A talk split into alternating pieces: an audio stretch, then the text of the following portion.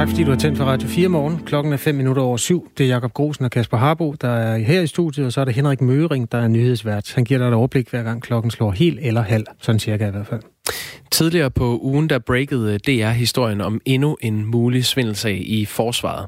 Denne gang, der handler det ikke om øh, forsvarets kreditkort, som er blevet brugt i sexbutikker, tøjbutikker eller på dyre legebiler for dyre hotelværelser. Det var jo den historie, vi selv havde gravet frem her på Radio 4. Øh, det handler heller ikke om forsvarets kreditkort, som er blevet brugt på en stripklub i Malta. Det handler det heller ikke om den her gang. Det handler heller ikke om en øh, højtstående general, som havde forfremmet sin kærestes karriere i forsvaret. Nej, det er en anden sag i øvrigt, der kører lige nu. Denne gang, der handler det om vasketøj. For angiveligt så har firmaet, der hedder A-Vask, over en periode på 3,5 år overfaktureret øh, forsvaret med et tocifret millionbeløb. Øh, forsvaret har altså betalt for strygning og vask og skjorteknappe reparationer, som aldrig er blevet leveret. Og det er altså vel at mærke for millioner af kroner. Øh, vores reporter Christian Magnus har talt med forsvarsminister Trine Bramsen og spurgt hende, hvordan det her det kan lade sig gøre. Og før jeg øh, kom til som minister, det er, at øh, det har omhandlet øh, vasketøj, der øh, altså, jeg ved ikke, om det er blevet gjort vådt, øh, eller hvad det er. Altså i hvert fald er det blevet varet som mere, end det oprindeligt varet. Det er den ene del af det. Det andet, det har omhandlet eksempelvis knapper på skjorterne, øh, hvor, øh, hvor øh, de syede skjor, øh, knapper i, der var råd af skjorterne. Og det er jo det er jo grundlæggende ret svært at kontrollere. Øh, var der det vasketøj i kurven, som der skulle være, og øh, var der røget øh, to, eller var der røget fire øh, knapper i skjorten? Det har betydet, øh, at man faktisk også har stoppet for, for år tilbage med den her type af ydelser, eller med den her, altså man, nu syr man selv skjorter i øh, knapper og skjorterne, og, og man har fundet en anden model for, for vasketøj, så man ikke afregner per, per kilo. Øh, så, så, øh, så, så, så man har jo fundet ud af, at det ikke var en god styring af det, øh, og det, der så handler om den konkrete svindel, det er man først efterfølgende er blevet gjort opmærksom på, men det er altså sket oven på en erkendelse af, at det her med at afregne efter knapper i skjorterne og, og kilopris på vasketøj, det var heller ikke hensigtsmæssigt. Men det, som jo kan undre, det er, at øh, det firma her havde en øh, kontrakt med forsvaret i tre, øh, tre et halvt år om at vaske skjorter og stryge og så videre.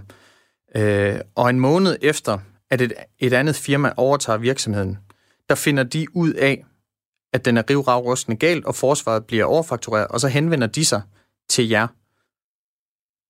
Altså, hvis de kunne opdage det på en måned, hvorfor kunne forsvaret så ikke opdage det på 3,5 år?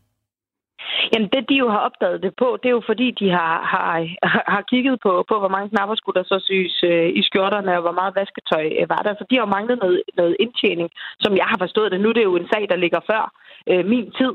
Øh, så, og, og, og jeg har ikke stået derude og, og, og, og, og, og været med til at kontrollere, hvor meget vasketøj går ind, og hvor meget vasketøj går ud.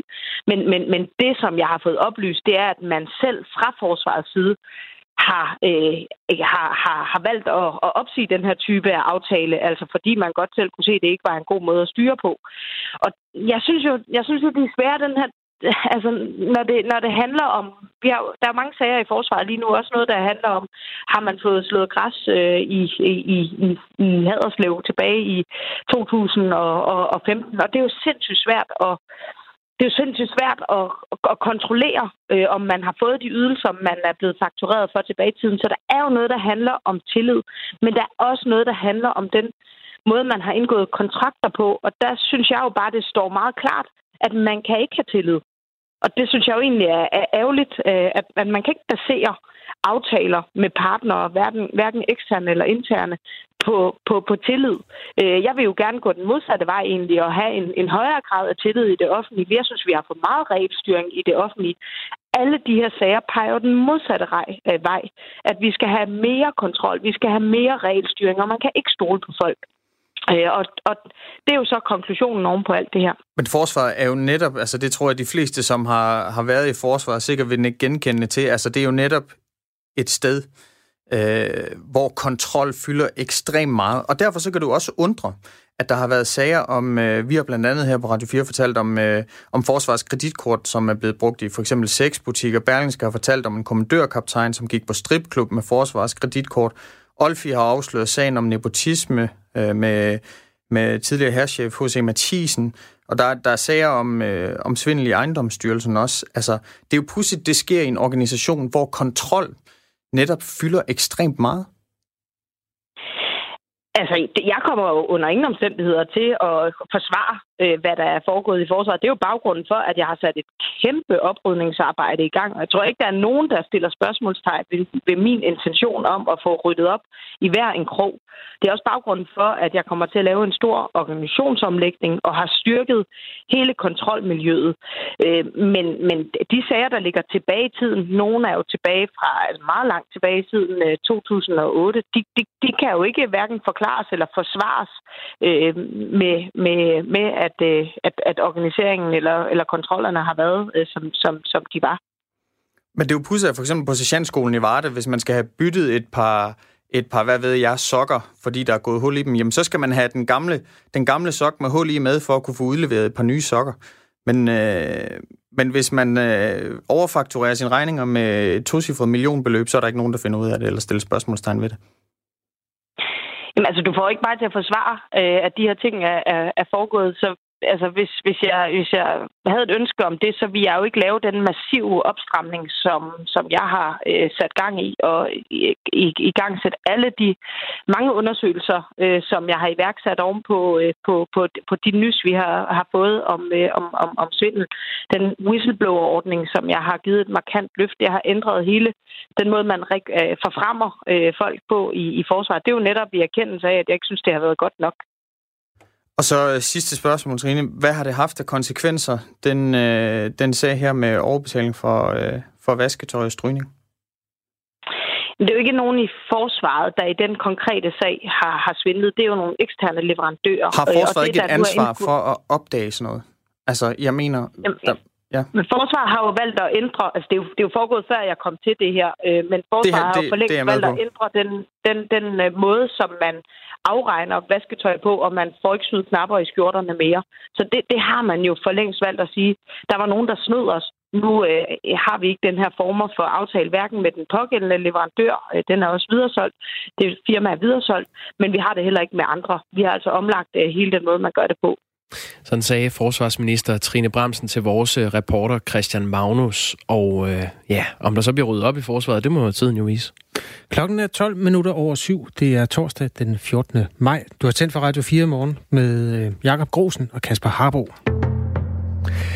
De store fodboldligaer gør langsomt klar til at kunne begynde igen, efter at have ligget stille i nogle måneder. Men de kommer til at spille uden tilskuere på stadion. Ude ved fjernsynsskærmene, der sidder til gengæld rigtig mange øh, fodboldglade mennesker og er klar til, ja, blandt andet på lørdag, der begynder den tyske liga, Bundesligaen. Der er simpelthen et fuldt program, der er Dortmund mod Schalke blandt andet, som mm. lokal brag nede i Ruhrdistriktet.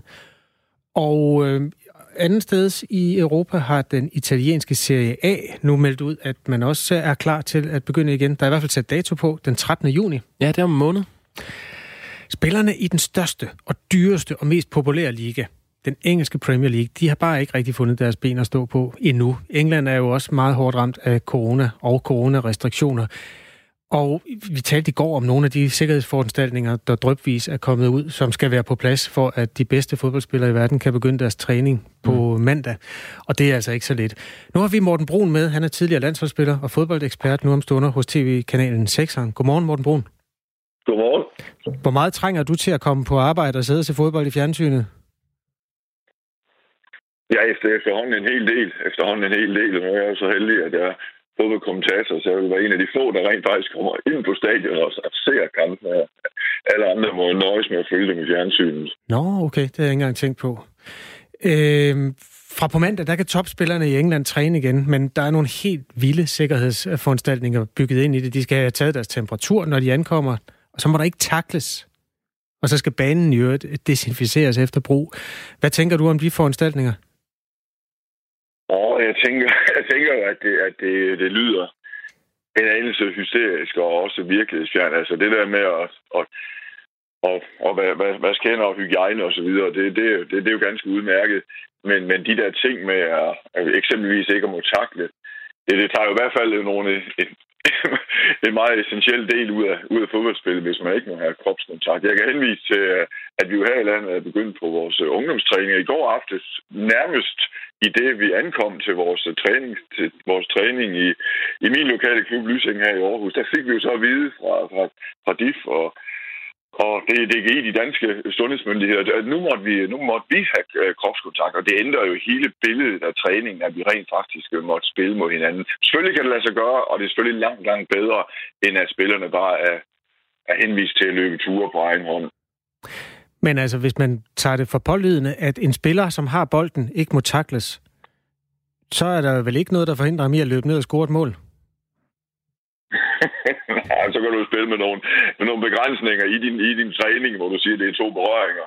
Okay. Eller, eller hvad det nu måtte være. Men altså, vi, man, man skal i hvert fald bare gøre sig det klart, at, øh, at med, med, med, med disse her begrænsninger, altså, så er det jo ikke noget, så er det jo noget, så er det noget der, kommer, der ligger rigtig, rigtig langt fra det færdige produkt. Og, og man kan jo også sige, at i Premier Leagues vedkommende, for Premier Leagues vedkommende, der handler det jo om, at altså, der har de jo simpelthen ikke været samlet i klubberne, før, før, før de, de, bliver, de bliver det på, på mandag. Så, så det, er jo, det er jo sådan nogle af de første skridt, hvor vi herhjemme er længere fremme, og hvor man i Tyskland er så langt fremme, at man siger, jamen nu kører vi. Vi kører uden tilskuere, men nu kører vi med almindelige fodboldkampe. Nu beskriver du selv, der, altså, du er ungdomstræner i Aarhusklubben Lysing. Hvordan, hvordan, hvordan gik den første træning efter den her lange pause? Altså for det første var det rigtig, rigtig dejligt. Og for det andet må jeg bare sige, var det ikke Pernille rosenkrantz teil der sagde, at børn er børn. Og det vil jeg give hende ret i. Det var altså svært, det må jeg sige. Altså, den, den største begrænsning for os, det var helt klart det der med, at øh, vi var en gruppe på, øh, på, på 16, og vi også, så er i, i Danmark øh, er, er der en begrænsning på 10 per, per bane. Så det vil sige, og, hvor man så ikke må blande spillerne. Og, og det der med, at man sådan skulle gå i hver sit afgrænsede rum, men at de andre var jo lige derovre, og, og de siger, jamen hvorfor kan vi ikke bare spille 8 med 8? Og så siger men det kan vi ikke, fordi sundhedsmyndighederne siger, at vi må maks være 10 inden for det her areal. Og jeg, jeg synes, det var vanskeligt. Og øh, altså, vi var simpelthen altså, vi var bare nødt til at lave nogle små overspringshandlinger. Også, altså også uoverlagt. Altså, øh, de måtte jo ikke røre bolden med hænderne, men det kom jeg da først i tanke om, da vi havde spillet lidt, og vi lige havde diskuteret, om målmanden egentlig må, må, måtte parere med hænderne, og det blev vi så enige om, at det måtte han så godt i det der spil. Så var lige pludselig en, der sagde, at vi må slet ikke røre den med hænderne. Åh oh, nej. Og altså, det, det, det var vanskeligt, men det var også, øh, det var også dejligt bare at, være, bare at være i gang, og jeg kan jo også se, at det efterhånden bliver der jo løsnet mere og mere op, og nu, øh, nu er der jo løsnet op i, i vuggestuer og daginstitutioner og den her slags ting. Så jeg, jeg tror, det bliver vanskeligt at holde tilbage øh, øh lige i øjeblikket, og det, det, det er også nødvendigt, at vi kommer frem til noget, der, der minder mere om fodbold, end det, der i, i hvert fald i første omgang var lagt op til. Altså, det er jo også i, i, i juni, at det muligvis bliver, bliver hævet til enten 30 øh, eller 50, det her øh, forsamlingsforbud. Ja. Så der, der kan det i hvert fald være 11 spillere øh, mod hinanden på banen. Øhm, og du selv inklusiv. Altså, jeg tænker, hvis, hvis I havde 10 øh, børn, unge på banen, hvad gjorde du så selv? Så er du den 11. mand. Ja, nej, det må, vi, det må vi så heller ikke. Vi må være ni, og så må jeg så, må jeg så være den tiende. Og så ved jeg faktisk ikke, hvordan det lige er, hvis nu jeg stod, hvis jeg konsekvent stod uden for firkanten. Men altså, der er også nogle ting, altså, hvor man må sige, at, at det kan jo ikke nytte noget, at vi er 50 på en bane. Det, det er jeg fuldstændig med på. Men, men det er jo også en svær situation, hvis der nu kommer 10, 10 drenge til træning, og træner den 11. Og så skal man, skal, skal man så trække lod om, hvem der skal gå hjem. Så det, det, det, det, det er en svær situation, og, og lige præcis for holdidrætterne, der er det den her den, den her 10-personers regel jo også voldsomt begrænsende, må man, må man sige, hvor det i tennis og golf ikke betyder, ikke betyder det helt store. Så det, jeg glæder mig meget til den 8. juni allerede nu, og jeg har da også en forhåbning om, at det måske kan blive løftet. Jeg tror også, at de første retningslinjer, der blev lavet omkring bredde idræt, jeg, jeg, jeg, har en, jeg har en fornemmelse af, at de personer, der lavede dem, ikke ikke selv var ungdomstræner, for nu at sige det rent ud, og måske ikke kendte fodboldspillet så, så, frygtelig, så frygtelig godt. For, fordi, fordi der er bare nogle ting, hvor man siger, det, det, det er aldrig meningsløst. Det, det vil jeg gerne sige. Man kan sagtens lave en masse forskellige ting, men det er bare sådan, altså, der er bare nogle ting, der ligger i fodboldspillets væsen og enhver holdsportsvæsen, som, som gør, at, at de her begrænsninger kommer til at have den betydning, at det, det sådan i, nogen, i noget omfang, i nogen grad bliver sådan en karikeret form, form af det her spil. Jeg tror, at du kan regne med, at det er nogle unge fuldmægtige, som ikke har nødvendigvis specialviden uden for, inden for øh, nogle af de felter, de har siddet og skulle beskæftige sig med, men som bare er blevet sat på overarbejde og skulle lave retningslinjer til både det ene og det andet. Jeg har også læst de der retningslinjer, der kom ud til daginstitutionerne. Det var også en lille smule øh, verdenfjernt noget af det i begyndelsen. Nu øh, startede vi ved de store ligaer, Morten Brun, og lad os lige slutte samme sted. Hvor sandsynligt er det efter din mening, at den engelske Premier League, som er, er den største fodboldliga i verden, at den kommer i gang til juni? Uh, jeg, jeg, jeg tror det er meget jeg tror det er meget sandsynligt altså det er, det, det, er, det er det er meget afgørende. Sådan opfatter man det i hvert fald i de fleste lande, at, at de her turneringer bliver, bliver spillet færdige, fordi det jo også kvalificerer til næste sæsons europæiske, europæiske turneringer. Men altså samtidig må vi jo så sige, at øh, Frankrig og Holland, de, de har jo afbrudt deres turneringer og sagt, at de bliver ikke færdige spillet. Men øh, et sted som England er det alt, hvad jeg hører derovre fra, er, at de nærmest vil gøre alt. Der har også været snakket om simpelthen at, at samle holdene på enkelte stadioner og så simpelthen bare afvikle øh, spillerunderne så, så hurtigt som muligt, altså, som, som det nu er fysisk forsvarligt, fordi fodbolden er jo også under, under tidspres. Altså det er klart, man har allerede flyttet sæsonstarten frem omkring 1. september, hvor de fleste lande ville, ville være startet i, i august måned. I Danmark ville man jo være startet midt i juli, med, med, med den nye turnering under normale for, øh, forhold, men, men her er vi jo, der, der spiller vi jo stadigvæk den turnering, som går i gang i slutningen af maj. Så, øh, så, så, så fodbolden er under tidspres, helt, helt sikkert, og kampe vil blive afviklet under omstændigheder, hvor man normalt ville sige, at ah, det der, det er, det, det er godt nok ikke hensigtsmæssigt, men der var jo heller ikke nogen af os, der bad om coronaen. Lige til sidst, Morten Brun, hvorfor er det egentlig så vigtigt? Altså, det er jo bare fodbold. Hvorfor tror du, at det, det er sådan et erhvervs, en erhvervshistorie som Premier League, hvorfor er den så betydningsfuld? Jamen, der er jo det her med, at, de, at det, det gælder som kvalifikation til næste års europæiske turneringer. Så er der jo noget med oprykning og nedrykning. Det er og så er vi jo hen ved det.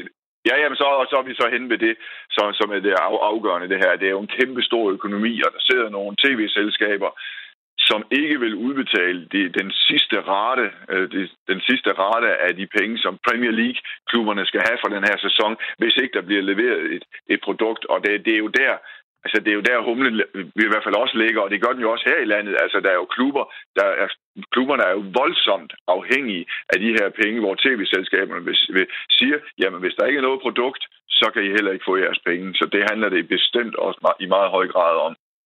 Således kom vi både omkring de danske grønne græsplæner og øh, de engelske kunstbaner er det formentlig, som altså skal sprittes af fra og med på mandag, hvor trænerne eller spillerne begynder at uh, træne på de kanter. Morten Brun, tak skal du have, fordi du var med her til morgen. Det var så lidt. Tidligere landsholdsspiller og fodboldekspert hos tv-kanalen 6'eren. Og med det blev klokken 7 minutter i halv 8.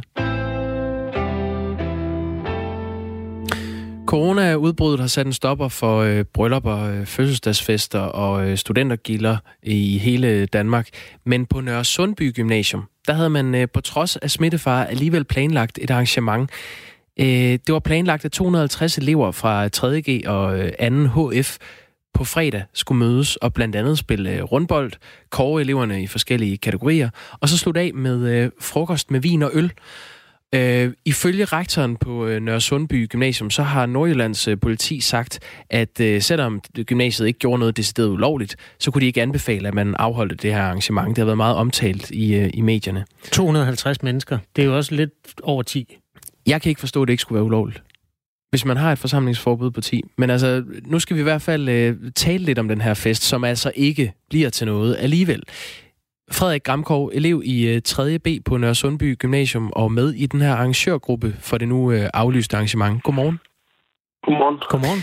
Øhm, nu er det her arrangement altså blevet aflyst, men, men hvordan skulle det have foregået? Det skulle have foregået sådan, at øh, vi skulle møde ind her klokken 9, altså på, i morgen. Og så skulle vi have siddet og fundet morgenmad sammen med de andre elever og øh, lærere på skolen. Og så skulle der køre noget nominering, nomineringsshow, øh, hvor vi bagefter skulle spille en rundboldturnering ud på vores øh, store græsplan. Det her... Hvor, så var altså det her frokost bagefter. Ja, altså spisning og, og nomineringsshow, øh, skulle det være i skolens kantine, eller hvordan skulle det foregå? Øh, det skulle være i skolens kantine, ja, det var det, der var planer om. Øh, ja. Øh, vi har en rimelig stor kantine.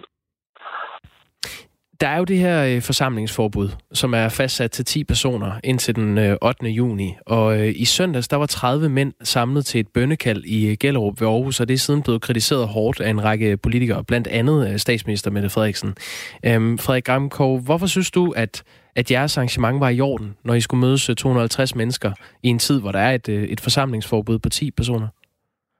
Jeg tror, det handler om, at vi godt kunne overholde alle de der, hvad hedder det, afstandskrav, og vi, vi havde god hygiejne og så videre. Og, øh, når det, når det er på gymnasiet der, så gælder der også nogle andre regler. Jeg ved godt, det lyder lidt mærkeligt, men der gælder nogle andre regler for skoler og uddannelsesinstitutioner, hvor man godt må samle flere end de her 10 mennesker. Øhm, jeg, øh, vi kunne godt holde de her afstandskrav. Det var jo det var målt op til, at vi alle sammen kunne sidde i kantinen med en meters afstand. Ja, spørgsmålet er, jeg... Øh, altså det, det med, øh, med, at skoler og, og uddannelsesinstitutioner er, er fritaget for det der forsamlingsforbud, det handler vel om undervisningssituationer? Det gør det helt bestemt også. Øhm, men det er, det er et svært spørgsmål, fordi jo, helt i princippet, så er de undtaget for det, og det, og det er faktisk næsten alle arrangementer på skolens grund. Så er man undtaget for det, øh, og det kan man snakke om, det er forkert eller rigtigt, øh, men sådan er det egentlig. Så kunne I vel i princippet også have holdt en fest? Altså en det kunne vi fest. godt. Det kunne vi godt, ja. I princippet. Men, men det gør vi ikke, fordi at det vil ikke være forsvarligt. Vi vurderer, at det vil være forsvarligt at kunne holde det her, fordi at man godt kunne holde afstand, og man godt kunne holde en god hygiejne. Og øh, så hele princippet i det er ligesom, at vi går sammen med dem på vores klasse. Øhm, jeg tror også, folk misforstår, at det er ikke 250 mennesker, som kommer fra nær fjern, øhm, som skulle øh, være med til det her arrangement. Øh, vi kommer til at sidde i kantinen, vi kommer til at sidde i vores klasser. Vores klasser har vi gået sammen med i en, i en måned nu. Øhm, så vi ligesom være indkapslet i nogle grupper på en eller anden måde. Hvad mener du med, at de ikke kommer fra nær fjern? Hvor kommer de fra? Selvfølgelig kommer de fra nær fjern, men det er ikke ligesom for eksempel øh, dem, som stormer til Bilka, og dem, der stormer til genbrugspladserne, som aldrig har mødt hinanden før. Vi har gået sammen i, gået i skole sammen i en måned nu, øh, og hvis der var nogen, der var smittet med corona, så havde vi nok oplevet de, de enkelte klasser. Var det meningen, at der også skulle øh, familie med og så videre? Venner? Nej, nej, nej, nej, nej. Det er kun for, øh, hvad hedder det, og skoleelever og lærere på skolen. Det her det er jo også en hypotetisk øh, snak, vi har, øh, Frederik Gramgaard, fordi ja. det her arrangement, det bliver jo ikke til noget. Øh, men det vi, det vi taler om her, det er, at, at du synes, at, at øh, det burde man kunne afholde sådan et arrangement. Øhm, vil du ikke prøve at sætte nogle ord på, hvorfor du synes, at det er, at det er sådan en særlig situation, at man øh, ikke behøver at tænke på smitterisikoen? Nu, nu tænker jeg på, at, at der er folk, der aflyser bryllupper og fødselsdagsfester og andre arrangementer rundt omkring synes ikke, det handler om, at man ikke skal tænke på smitterisikoen, for det gør vi helt bestemt. Øh, men jeg synes også, det handler om måske en diskussion, vi skal have i fremtiden, fordi vi skal leve med det her coronasmitte i samfundet i hvert fald over et år endnu. Og øh, vi kan jo ikke blive ved med, at, øh, hvad hedder det, at for eksempel biograferne skal have lukket, og restauranter skal have lukket, som egentlig får lov til at åbne her på mandag.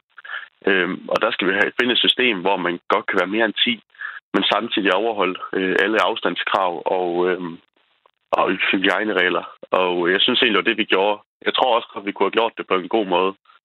Og vi har også fået en anden løsning nu på skolen, øh, hvor at det overholder kravene. Men det bliver selvfølgelig en anden løsning, ja. Øhm, det kan godt være, at du øh, som, øh, som 3.G'er, som medarrangør af det arrangement, ikke øh, er bekymret for, for smittefaren. Hvad med de andre elever? Ved du, hvordan de har det med det? Altså, der er ikke nogen, der er ikke rigtig nogen på skolen, der som er bekymret for smittefaren, for vi stoler ligesom på det, der bliver sagt, det er rigtigt. Øh, og så længe vi holder vores afstand, så tror jeg ikke, at nogen er bange for det. Der har så været nogen, som måske kunne have været bange for det, det skal jeg ikke kunne sige, men øh, grunden til, at det kom ud i pressen, var jo en eller anden, der havde sendt det til Nordjyske. Et, øh, et screenshot af en, af en privat samtale, eller en intern samtale, som rektoren har sendt ud. Øh, så er der nok nogen, der har været lidt bekymret. Jeg ved ikke, om de var bekymrede, eller de havde ikke kunne få lov at komme med fra deres forældre, eller hvad ved jeg. Øhm, jeg tror ikke, personen har det godt med det nu. Men, men har, I, har I fået at vide, at I ikke måtte uh, sige det til nogen? Bestemt ikke. Øh, vi har selvfølgelig ytringsfrihed som alle andre, og har lov til at mm. kontrakt, kontakte pressen. Så det er jo ikke nogen hemmelighed, men jeg tror, hvis der ikke nogen, havde sagt noget, havde det gået under radaren, og der har ikke sket mere ved det. Ja, det er jo spørgsmålet om der er sket mere ved det, det, det kan du af gode grunde ikke rigtig vide. Øh, der er jo et, et forsamlingsforbud på 10 personer frem til den 8. juni, og så er der den her øh, gråzone, hvor uddannelsesinstitutioner og skoler kan være fritaget. Det er nok med henblik på, på undervisningssituationer, og ikke med henblik på, at, at 250 mennesker skal drikke øl og vin i en, i en kantine. Hvis vi sådan skal gøre det sådan lidt en, en principiel øh, snak, øh, hvad er det så igen, du synes sådan berettiger til, at, at I skal kunne holde sådan et arrangement, når resten af samfundet ligesom øh, lukker ned for, for den type arrangementer? Jeg synes, du trækker lidt groft op, fordi det er jo ikke bare, hvor vi skal sidde og drikke øl og vin. Det var jo bare en frokost. Det er en frokost, og længere er den egentlig ikke. Var der ikke øl og øhm, vin til frokosten? Eller det skulle der have Bestemt, men I kan også godt tage til en julefrokost, uden at man skal være helt stiv. Øhm, jeg synes, at det var, jeg er sikker på, at ledelsen vil træde i karakter med dem hjem, som bliver alt for fuld. Og længere er den ikke, fordi det, vi kan, det, kan, det, kan, det kan vi ikke tage ansvar for.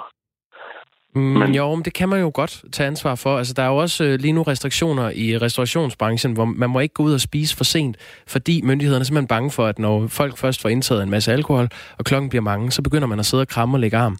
Det er der vel også en risiko for, når I skal fejre jeres, øh, at jeres studentertid er ved at være slut, og, og der er meget at fejre øh, for jer, og nomineringsshow og så videre. Og så bliver der serveret øl og vin. Det, det kan da gå hen og blive lidt festligt det synes jeg, altså jo, selvfølgelig bliver det lidt festligt, men det, altså, det bliver holdt i klasserne, og vi kommer ikke til at sidde og... Jeg synes, jeg synes lidt, vi bliver, hvad hedder det, så det er en gruppe som sådan små dyr, ikke? Øh, som kan finde på at gøre hvad som helst, når vi får alkohol i blodet. Øhm, det, det tænker jeg ikke, vi er, og det er jeg i hvert fald ikke, og det er dem, jeg går med ikke. Jeg, jeg kan ikke udtale mig på hele skolens vej, det er jo klart. Øhm, mm. Men jeg har, har sådan som jeg forstår, så ville det være en ledelse træde i karakter, hvis det var. Og sende dem hjem, som ikke kan styre det. Men der, der er ledelsen jo heller ikke øh, Sundhedsstyrelsen øh, på den måde. Der er jo en risiko for, hvis man nu samles øh, 250 mennesker øh, i den her tid, at I så, når I, der er nogen, der skal ud og tisse på et tidspunkt, og nogen rører ved noget, og man kan ikke vide, om alt er spredt af, og så går I ud i samfundet igen, og så går man i brusen, og så kan man smitte en ældre borger, som kan blive alvorligt syg af det. Det er jo det, er jo det der er princippet i det. Øhm, kan du godt se, at det kunne være et problem? Selvfølgelig kan det være et problem, at andre bliver smittet, men jeg, så længe at Altså, nu går vi allerede i skole sammen, og det princip, og det, den, hvad hedder det, det eksempel, du sagde lige før, kunne lige så godt ske på alle andre tidspunkter af skoledagen.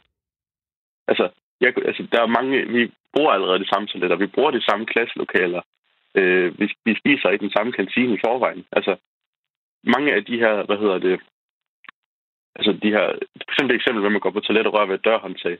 Dørhåndtagen bliver ikke spritet af, hver gang der er en, der er ude på toilettet. Det her er den ikke. Det vil ikke nogensinde på nogen måde kunne fungere. Så hvis der er nogen, der er smittet, så var de smittet i forvejen. Men i, i den her periode, hvor I har været tilbage i skole, har I så øh, haft øh, 250 mennesker siddende i, i samme lokale på noget tidspunkt? Nej, vi har ikke haft 250 mennesker siddende i samme lokale øh, på en gang. Men nu synes jeg, at for eksempel, hvis der er en over i en af de andre klasser, der har været smittet, så har den person nok smittet nogle af de andre i klasselokalet i forvejen. Ja, så går det helt galt, hvis man skal sidde 250 med, med nogen, der er coronasmittet. Men det er vigtigt at huske på, at vi sidder i Nordjylland, hvor der faktisk ikke er så mange smittede i forvejen. Jeg, jeg tror helt grundlæggende godt, at man sundhedsfagligt godt kunne holde arrangementet, øh, uden der har været nogen forøget smitterisiko. Jeg tror faktisk mere, at det handler om symbolsk, øh, at man kan næsten kalde det symbolpolitik. Øh, fordi at, at politiet selvfølgelig er bange for, og politikerne selvfølgelig er bange for, at selvom vi godt kan holde et ordentligt arrangement, hvor tingene ikke øh, ja, går sporet, så er jeg bange for, at der er andre, der, der vil være, der vil være øh, ja, hvad hedder det, de vil ikke være presset til, de vil føle, sig, øh, føle, at de kan slække lidt på kravene, og øh, også selv begynde at holde en havefest, eller ja, øh, andre arrangementer, hvor man måske ikke er lige så ops på de her sundhedsfaglige øh, krav.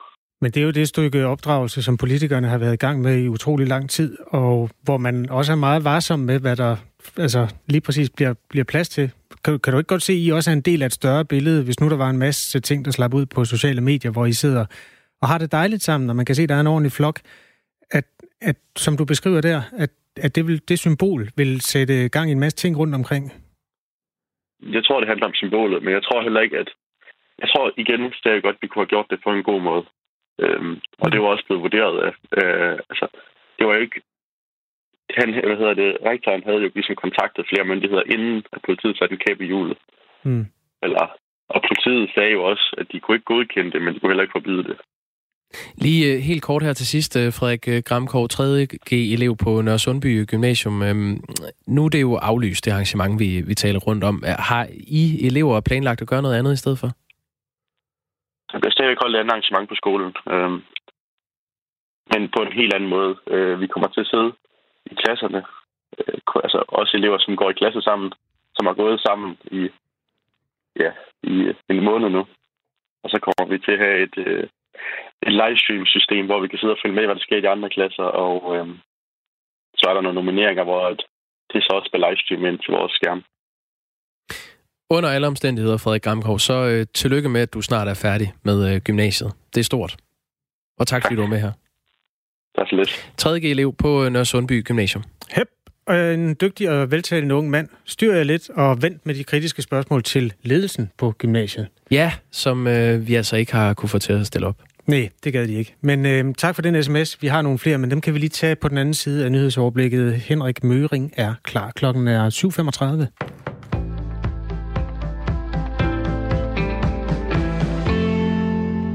De nye retningslinjer for dagtilbud, skoler og andre uddannelsesinstitutioner overlader for meget ansvar til den enkelte institution, det siger Claus Hjortdal, formand for Skolelederforeningen til TV2. Det kan vi godt lide, når vi har frihed til at gøre noget, og vi har forstand på det. Vi har ikke forstand på smittespredning, og vi har ikke forstand på sundhed.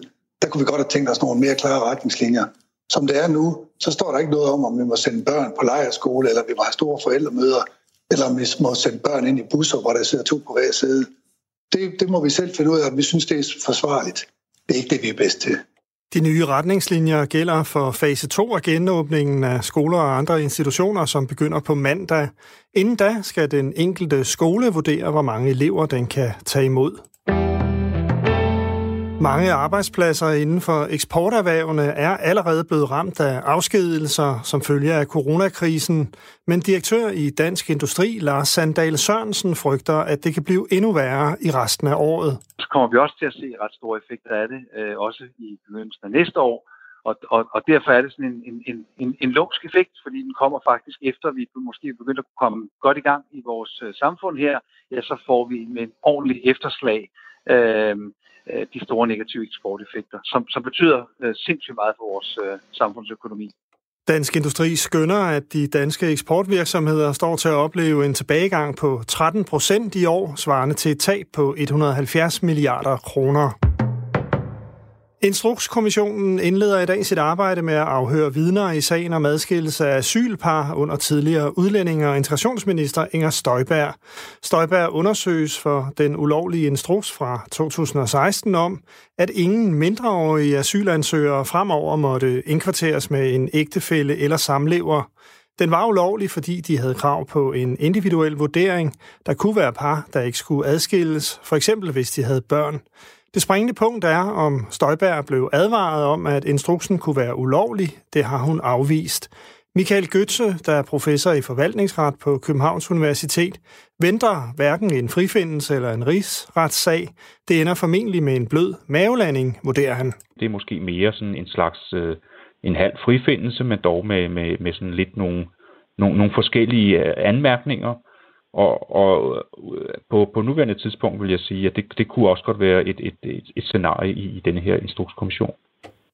Når bibliotekerne genåbner på mandag, bliver det en markant anderledes oplevelse end før corona. Det fremgår af Kulturministeriets hjemmeside. Målet er, at bibliotekerne med afstandstape, ruminddelinger og andre adfærdsregulerende indretninger mindsker kontakten mellem ansatte og brugere af biblioteket. Og hvis man var vant til at gå i flere timer og ose mellem reolerne, er det heller ikke planen. Lånere kan tage kortvarigt stående ophold for at udvælge biblioteksmaterialer til hjemlån, står der i retningslinjerne.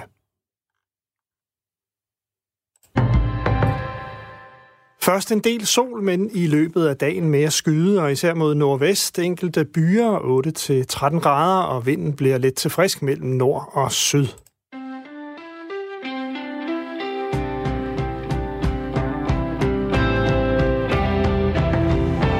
Det er jantelov. Hvis nogen vil feste, så lad dem. Hvorfor kommer misundelse straks frem, står der i en af de sms'er, der er kommet til Radio 4 morgen. Øh, en knopskydning på en snak, vi havde med en gymnasieelev fra 3G på Nørre Sundby Gymnasium om et nu aflyst arrangement. Ja, det var jo som sådan en, en lidt hypotetisk snak, men i hvert fald øh, ikke det mindre en snak om, hvorfor øh, den her 3G'er, vi havde med, en veltalende ung mand, øh, Frederik Gramgaard fra 3G, hvorfor han synes, det havde været okay at holde sådan et arrangement med 250. Vi har også fået en anden sms, den er fra øh, Daniel. Øhm, godmorgen. Synes det gymnasium skulle have lov til at holde deres frokost? Det hele er blæst voldsomt op. Hvorfor skal 80% af befolkningen stoppe deres liv, fordi der er en lille gruppe, der risikerer at blive syge? Tjek lige dødstallet. I journalister har, ligesom I plejer, skabt unødig panik. Ja, øhm, du kan måske øh, godt, ligesom, du kan da godt få dødstallet. Det er noget med 250.000 eller sådan noget worldwide. Måske er det flere. Her i Danmark er der godt øh, 500 mennesker, der er døde. Om det er unødig panik, det er måske op til den enkelte studering at, at, vurdere, som, som det hedder. Øhm, det, det, han gjorde redde for, så godt øh, Frederik Gramkov, det var jo altså de tanker, og det var tydeligt at mærke, at der var tanker bag det her. Det var ikke bare, lad os nu feste. Altså, han var en meget reflekteret mand, der gjorde indtryk. Ja. Jamen, det var jo, at der i forvejen er så mange øh, aspekter, hvor det gymnasium samler en hel masse mennesker, enten sådan i en aula med sikkerhedsafstand, øh, hvor de kan få en fælles overlevering, eller i klasselokale rundt omkring. Ja, men det var så det, de ikke havde gjort i den her periode. Altså, de har ikke som sådan været 250 mennesker samlet i samme rum. Okay. Øhm, det var det, man havde planer om at gøre nu her for første gang. Men dog med den der meter imellem. Så spørgsmålet er også, om øh, uddannelsesinstitutioner på den måde er fritaget for det der forsamlingsforbud, øh, loftet på 10 personer, som jo senere i juni bliver hævet til enten 30 eller 50, ikke 250. Der er lige en what about sms her, vi lige kan tage. Hvad med Jaja Hassans begravelse? 200-300 deltagere. Er der berøringsangst? Mm, nu er jeg ikke sikker med øh, på, hvad, hvad der betyder. Er der berøringsangst øh, hos os, måske? Fordi vi ikke øh, omtalte det? Er det det, der bliver spurgt om? Jamen, det har vi altså omtalt. Men øhm, ja. jeg ved ikke, om de, om de har angst for at røre ved hinanden ved begravelsen. Nå, det er vigtigt. Ej, jeg tror ikke, det er det, der bliver henvist til. Jamen, det er jo rigtigt nok. Altså, det er jo, det måtte man gerne. Altså, det er begravelser undtaget, hvis det er ude i det fri. Ja. Vi lever i en underlig tid, hvor øh, nogle ting bliver forhandlet på plads, og nogen synes, at, øh, at de er anbragt det forkerte sted i genåbningskøen. Det hele kommer ned til, hvorfor må man spise buffet, når man ikke må gå i teateret? Jeg synes, at du, der føler noget, øh, gør helt rigtigt i at skrive en sms til det her radioprogram og hjælpe os med at belyse debatten fra alle mulige ledere og kanter. Hvis du vil skrive ind til Radio 4 morgen, så skriver du R4 i tekstfeltet ind i din sms. Altså R4 og et mellemrum og din besked, og så sender du den til 1424. Klokken er 7.42, altså 18 minutter i 8.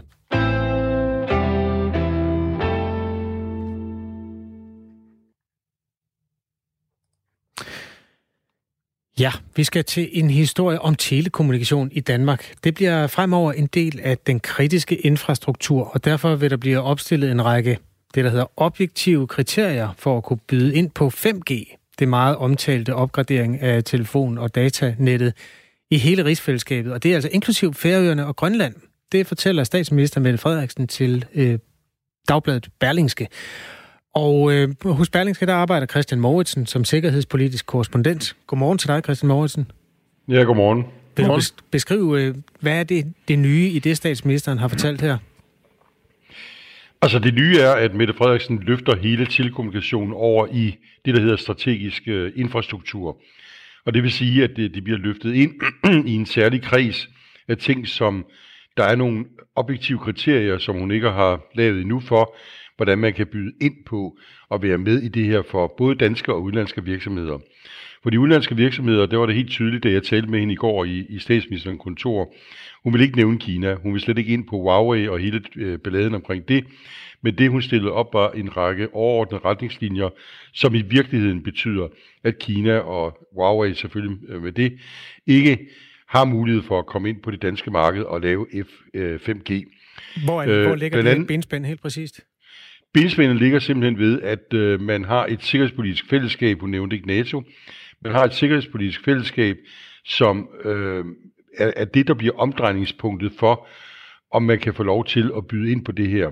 Og det vil sige, at, at Kina og med det øh, Huawei, som er et statsforetagende jo, øh, også, øh, hvad hedder det, øh, både privat og statsforetagende på den måde, at øh, Kina jo styrer øh, Huawei en del, det betyder jo så, at Kina jo absolut ikke er medlem af NATO, ikke en del af den sikkerhedspolitiske vestlige kultur eller vestlige øh, del af det. Så det vil sige, at Huawei får ikke mulighed for at komme ind på, på det her marked. Så hun løfter det altså væk fra et, øh, et, at være et ligesom almindeligt konkurrencevilkår til at være noget, der har en en særlig øh, bevågenhed øh, fra den side, hvem der kommer ind på det her marked.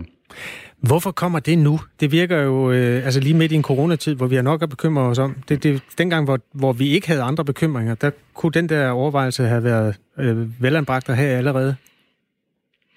Jamen, jeg tror, jeg tror, en af grunden til, at det kommer meget hurtigt, der er ligesom to ting i det. Der er jo dels, at den amerikanske præsident Donald Trump jo meget længe har forsøgt at presse øh, europæerne til at acceptere, at Huawei ikke kan komme ind på øh, det europæiske marked på 5G-området. Det er sådan lidt med skiftende held. Øh, det har han jo forsøgt gennem NATO. Men det andet er også, at Huawei øh, og Kina for den sags skyld også har været ekstremt øh, hvad hedder det, aktive for at forsøge at presse øh, hvad hedder det, både øh, Mette Frederiksen og forgængeren Lars Løkke Rasmussen til at acceptere, at Huawei kunne blive en del af det her. Vi kender jo i hvert fald, de, måske de fleste har læst om, om det, øh, det pres, som færerne kom ud for her for en del måneder siden, hvor lavmanden jo, at Kina fik at vide, den kinesiske ambassadør angiveligt fik at vide, at øh, det kunne jo gå ud over handlen med ja. Kina, hvis ikke færøerne de tog det her. Og det pres, det har bare været så stort, at Mette Frederiksen åbenbart har haft trang til at trække en øh, streg i sandet nu. Hvordan er øh, de øvrige partier placeret i, i den her diskussion? Det er jo meget statsministeren, der fører ordet på den, men det er vel en, en beslutning, der er så stor, at, at det gælder om at få flere med på den. Jeg tror ikke, der vil blive de store problemer med det, øh, fordi de fleste partier er enige om, at, øh, at, at Kina nok, øh, man skal holde øje med Kina, og Kina måske nok stiller en alt for stor rolle i øjeblikket. Øh, en af Venstres øh, udenrigspolitiske, øh, medlemmer af Udenrigspolitisk Nævn, Michael Åstrup, sagde forleden af dag, at øh, netop på grund af coronakrisen var det måske på tide, at vi trak en streg i sandet. Så det Mette Frederiksen har gjort her, bliver det nok meget svært for oppositionen at gå imod. Øh, nu kommer der så et, øh, nu bliver der et, et lovarbejde, der kommer til at køre, og det bliver først vedtaget i næste folketingssamling, men vi aner allerede nu konturerne af en, af en, øh, den der trækken streg i sandet, mm. og samtidig selvfølgelig også øh, hvad hedder det, øh, en, dermed en konflikt med Kina, øh, som ikke blot Danmark kommer og ruder sig ud i, men, øh, men de europæiske lande også gør. Og det er jo klart, at hele den danske samhandel med Kina, øh, det er jo noget, man kommer til at holde øje med, fordi kineserne har været meget direkte til at sige, at hvis man laver de her handelshindringer over for Huawei, øh, så vil der også komme handelshindringer den anden vej. Bare kort til sidst, Christian Moritsen, som er altså sikkerhedspolitisk korrespondent for Berlingske. Hvem er egentlig, altså nu hører vi hele tiden om, om Huawei, øh, som byder på den der 5G. Hvem er de øvrige øh, øh, interessenter, og, og hvilke lande er det ellers, man skal, øh, skal være venner med? Jamen det paradoxale er jo i virkeligheden også, at, øh, at, at der er jo ikke så mange øh, udbydere på markedet. Den største, det er jo Ericsson, den svenske foretagende, øh, som blandt andet øh, nogle danske teleselskaber allerede er begyndt at, at sige, at det bliver nok den løsning, og Grønland har sagt, at det bliver den løsning. Så der er ikke ret mange på det marked. Og jeg spurgte også Mette Frederiksen, om ikke hun var bange for at skabe et monopol på det her, men der mener hun afgjort, at sikkerhedspolitikken står over for det her. Så vi kommer nok til at se et 5G-system, der bliver styret øh, i meget høj grad af, af svenskerne, som jo sker nok ikke er medlem af NATO, men dog alligevel øh, anses for at høre ind under den, den vestlige, øh, hvad skal vi sige, den vestlige sikkerhedspolitiske sfære, øh, så det gør åbenbart ikke så meget. Et svensk monopol er bedre end et kinesisk. Det tror jeg, yep. øh, mange mennesker er enige om. Christian Mauritsen, øh, tak skal du have, fordi du var med her til morgen. Tak skal du have. Sikkerhedspolitisk korrespondent hos Berlingske. Fra Kina til Grænsted ved Bilund, øh, der har borgerne i lang tid frygtet, at øh, de var udsat for en øget sundhedsfare, fordi der for år tilbage blev dumpet store mængde, øh, mængder kemikalieaffald fra Grænstedværket, som lå i det område. Nervesygdommen ALS, forskellige kræfttyper og problemer med fertilitet var konkret noget af det, som, som borgerne har frygtet. Men nu har en ny stor rapport, øh, lavet af et øh, forskerhold fra Region Syddanmark, slået fast, at borgerne i Grænsted ikke oftere bliver syge af forskellige sygdomme end øh, sammenlignelige byer andre steder i Danmark. Og det er jo glædeligt nyt for øh, sådan en som dig, Susanne Mathisen. Godmorgen. Godmorgen. Godmorgen. Ja, det er i virkelig høj grad glædeligt nyt. Det må, det må vi få, få sige, det er det på alle måder. Dejligt. Jeg får dig lige placeret på landkortet. Du, øh, ja, du bor i Grænsted, men du er formand for borgergruppen Ryd op efter Grænstedværket. Øhm, I havde i den her borgergruppe frygtet, at resultatet ville være langt værre, altså at flere var blevet syge på grund af det her udslip af kemikalieaffald. Kan I ånde lettet op nu? Ja, det synes jeg i høj grad, vi kan. Altså, det her er en kæmpe, kæmpe stor undersøgelse, man aldrig har lavet tidligere i Danmark. Mere end 600.000 menneskers øh, register og statistiske materiale har været gennemgået af de bedste forskere og en, et stort hold forskere, de bedste forskere i landet. Øh, og når det her er det resultat, de kommer frem til, så er det det resultat, der er. Og på den her måde, så får vi afkræftet det, vi egentlig havde frygtet, at vi ville få bekræftet i stedet for. De her forskere fra Region Syddanmark, de konkluderer i en pressemeddelelse på baggrund af den her rapport, at, og nu citerer jeg, der hverken er en øget øh, generel sygdomsforekomst eller øget dødelighed i Grænsted. Tværtimod er dødeligheden i Grænsted faktisk lidt lavere end de øh, 12 udvalgte sam- sammenligningsbyer, man har opereret med i den her undersøgelse. Grænstedværket slog dørene op i øh, 1924 og er faktisk stadigvæk øh, fungerende den dag i dag. Men de her udslip fandt sted mellem 1955 og 1973, hvor værket øh, primært producerede øh, forskellige typer medicin. I den periode blev der dumpet 100.000 vis af liter spildevand samt øh, kemikalieaffald i fast form. Og i januar 2018, der blev det påvist af forskere fra Danmarks øh, Tekniske Universitet, at forureningen fra værket var langt værre end først antaget. Øhm, antaget. Øh, Susanne Mathisen, mange har sikkert ikke været i, i Grænsted før. Hvordan øh, påvirker det her kemikalieudslip øh, byen? Jamen, det er jo sådan en mærkelig størrelse at være, at være en del af, fordi i vores helt almindelige dagligdag, det påvirker det os. Det er jo egentlig ikke synderligt meget, fordi det lugter jo ikke længere nogen steder. Det øh, ses ikke nogen steder. Øh, der er jo blevet gravet ned og dæmpet af, og, og den vinylklorid, der siver ud øh, i åen hver eneste dag, den kan man jo hverken se eller lugte. Så vi bor jo i virkeligheden i en øh, smuk by midt på, på heden, hvor folk lever deres liv og passer det, de skal, og får børn og, øh, og ældes og dør. Øh, men men øh, det, det er ikke sådan på den måde noget, der påvirker vores hverdag. Så har vi jo været en flok, som har været i gang med at sige, jamen prøv her, det her det er vi nødt til at fjerne rent miljømæssigt, naturmæssigt, så det her er en katastrofe af dimensioner. Og det er vi simpelthen nødt til at tage os af, vi er nødt til at få ryddet op. Undervejs i den her proces kommer så registerundersøgelsen til, som jo så heldigvis har dokumenteret, at vi i hvert fald på trods af den, det, der jo i, fra DTU's side kaldes den værste øh, forureningshistorie i, øh, i Danmarks historie. Men på trods af det, så er vi faktisk ikke mere syge, end man er øh, i de 12 byer, man har sammenlignet med her i undersøgelsen. Det er jo rigtig dejligt nyt for alle.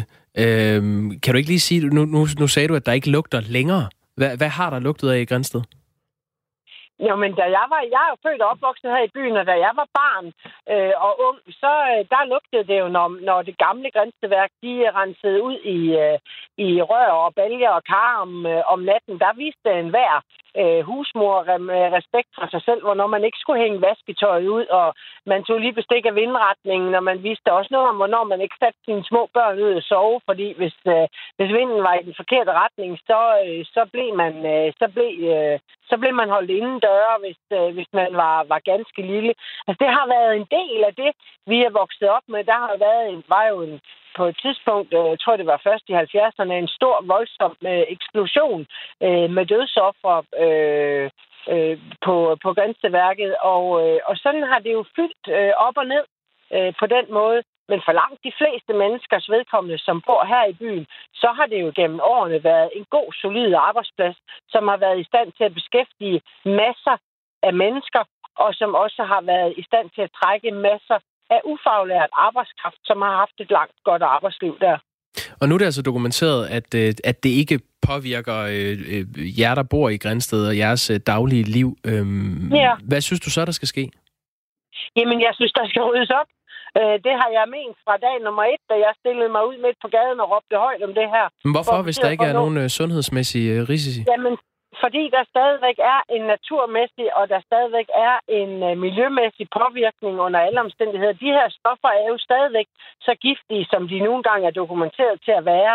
Det, der så er dokumenteret nu, det er, at det heldigvis er beliggende på, på steder og på en måde, som gør, at de mennesker, der bor her, øh, trods alt ikke bliver syge af det. Men det ændrer jo ikke på den påvirkning, det har øh, af naturen. Det er faktisk sådan, at det, der siver ud i åen øh, her i Grænsted, det kan man følge hele vejen ned gennem Grænsted og Varde Å-system. Helt ud i Hobugt og det er simpelthen helt urimeligt, at vi efterlader os sådan nogle miljømæssige spor. Vi taler rigtig meget i de her år om, om, øh, om klimatosser og, og miljøpåvirkninger og grønne tiltag og, og, og så videre. Men, men grønne tiltag og det at blive et grønt samfund, det handler også om at rydde op efter der, hvor det ikke er spor grønt. Ikke? Det kan jo øh, vise sig lige kort her til sidst at, at svække jeres kamp for at få ryddet op, at der ikke er nogen øh, sundhedsrisici forbundet med den her forurening. Øh, tror du, det kommer til at gøre det? Det kan jeg godt være bekymret for. Øh, nu skal vi have et mm. møde med øh, Region Syddanmark i dag, og det skal vi igen på mandag her fra borgergruppen, hvor vi diskuterer øh, med hinanden og, og støtter og forsøger at hjælpe hinanden med at finde ud af, hvad gør vi så? Og hvad kan vi så gøre? For jeg kunne da selvfølgelig godt være bekymret for, at det vil være rigtig svært at få, øh, og for at få sat midlerne af. I forvejen har man jo øh, afs, eller delt øh, forureningen her i Grænsted, så det er nu pludselig igen udelukkende af Region Syddanmarks ansvar at sørge for at få ryddet op efter det, man ikke længere kalder en generationsforurening, nemlig banegavsdepotet og den gamle losseplads. Og det er vi stærkt utilfredse med. Vi bor altså stadigvæk 10.000 mennesker ovenpå en diagnostiseret bunke lort, og den vil vi faktisk godt have fjernet. Susanne, og det må godt være nu. Og det må godt være nu. Lad det være sidste øh, ord for dig, Susanne Mathisen, her til morgen. Formand for øh, borgergruppen Ryd op efter Grænstedværket. Altså sidste ord i radioen. Du må gerne gå videre og tale ud i dagen. Og tak, fordi du var med. Velbekomme. Klokken er 4,5 minutter i 8. Det her er Radio 4 morgen. I går, der kom øh, EU med en række anbefalinger til, hvordan man kunne genåbne blandt andet den offentlige transport. Og her lød det, at man skal bruge masker. I alle lande skal man bruge masker. Spørgsmålet er så bare, hvordan det udmyndtes i Danmark. Øh, Tine Toft, vores øh, øh, kollega og reporter, er taget ud i det stykke af EU, der hedder Danmark, for at høre, om det også er slået igennem der. Godmorgen, Tine. Hvordan går det med maskerne? Godmorgen.